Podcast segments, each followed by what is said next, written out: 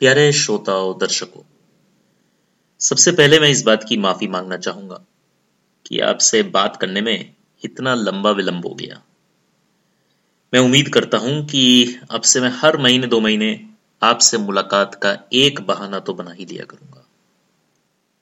चुनाव का मौसम है आजकल भारत में। साथ ही एक निराशा का, एक तरफ़ कुआ है, दूसरी ओर खाई। ऐसे में कोई करे तो क्या करे? मेरी राय में पार्टी को भूलकर अपने स्थानीय उम्मीदवार पर ध्यान दें। अगर हमें इस देश को बेहतर करना है तो जमीनी रूप से बदलाव लाने होंगे। सिर्फ़ बड़े नारों और ढकोसलों से काम नहीं चलाना होगा। सड़क पर गुजरे, अगर बगल में खुली नाली बह रही है, सड़क टूटी हुई है, कीचड़, टायर, बैल, बंदर और इंसान का कहीं संगम हो गया है तो वहाँ का कॉरपोरेटर विधायक, प्रतिनिधि सही नहीं है। उसे बदलिए। नहीं बदल सकते तो उसे अपने वायदों की याद दिलाइए, उसे मजबूर करिए। याद रखें, आप कोई राजकुमार की फ़िल्म नहीं देख रहे हैं। बड़े भाषणों से नहीं प्रभावित हुई उनमें बह नहीं जाइए। सिर्फ़ असली काम पे ध्यान दीजिए। किसी काल्पनिक उड़ान या जगाई हुई स्वप्न दशा से भी नहीं उछल जाइए। अंग्रेज़ी में कहावत है कि प्याले और होठ के बीच काफ़ी फासला है। सिर्फ़ यथार्थ देखिए, और किसी काल्पनिक विरासत को भूलकर सिर्फ़ आपका अपना यथार्थ, आपका वर्तमान और निकटतम भविष्य।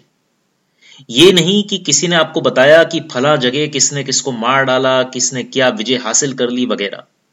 आपने शायद अपनी ज़िंदगी में भी देखा होगा, ये अनुभव किया होगा, यहाँ तक कि आपने टीवी सीरियलों में ऐसी पटकथा देखी होगी। हम किसी को बहुत ही बुरा मानते हैं, या ऐसा सोचते हैं कि ऐसा तो वे कर ही नहीं सकता, या ऐसा उसने ही किया होगा, पर कभी कभी वे हमें चौंका देता है। हम ऐसा एहसास करते हैं कि हम गलत थे। ठीक उसी तरह कभी कभी जिस पे हम विश्वास, जिस पे हमें विश्वास था, वे हमें ठेस पहुँचा जाता है, या कम से कम हमारी उम्मीदों पे खरा तो नहीं उतरता। जब हमारे अपने जीवन में भली भांति परिचित लोगों के साथ ऐसी भूलें हो सकती हैं तो फिर सोचिए तो जरा, कितना मुश्किल है इन राजनीतिकों को भापना। इनके आवेश में आना आसान है, इनकी बड़ी बड़ी बातों का मूल्यांकन करना मुश्किल है। आखिर इसीलिए तो ये मंच पर खड़े हैं, और आप और मैं नहीं, क्योंकि ये हमारी नब्ज पकड़ना जानते हैं। हमारे प्रेम की भी, हमारी नफरत की भी।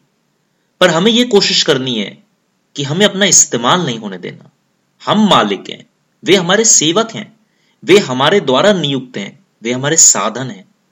आज की भारत भूमि में ऐसा करना मुश्किल है, जबकि हर कोई सिर्फ़ किसी को सर मैडम करके ही नहीं पुकारता, बल्कि नेता को दसियों हार पहनाए जाते हैं, उनके लिए जगह जगह दरवाजे खोले जाते हैं वगैरह वगैरह। सेवा करने के बजाय, उन्होंने तो अपने लिए सेवा करने वालों की फौज खड़ी कर रखी है।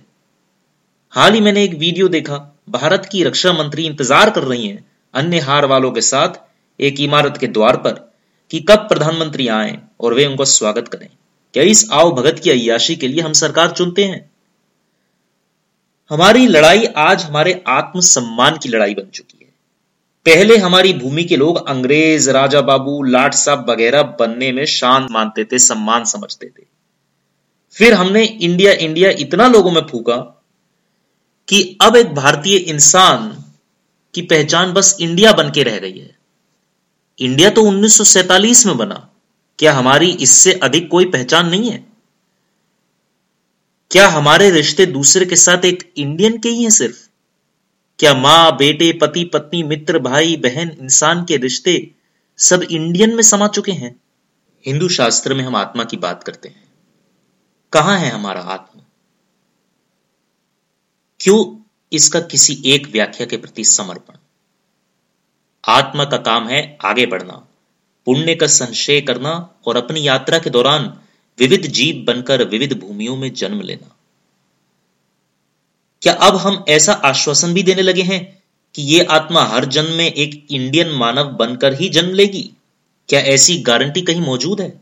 अगर ऐसा नहीं है तो क्यों ना हम अपने आप पर, अपनी आत्मा पर, अपने विकास पर ध्यान दें? विकास का हर पहलू क्या हम अपनी जीविका अपने और अपने परिवार के लिए कमा सकते हैं, स्वयं पर निर्भर रह सकते हैं? क्या हम अपने और दूसरों के प्रति अपना धर्म, अपने फ़र्ज़ निभा सकते हैं? क्या हम में सोचने और सृजन करने की और समझने की शक्ति मौजूद है? अगर अपने आप पे ध्यान देंगे तो आप ही इस भूमि का भला हो जाएगा। और अपनी संस्कृति, अपने आत्म, अपनी पहचान का समर्पण किसी हिप फुर्रे किसी इंडिया इंडिया की ढोंगी चिल्लाहटों के प्रति नहीं करने की ज़रूरत पड़ेगी। प्रणाम।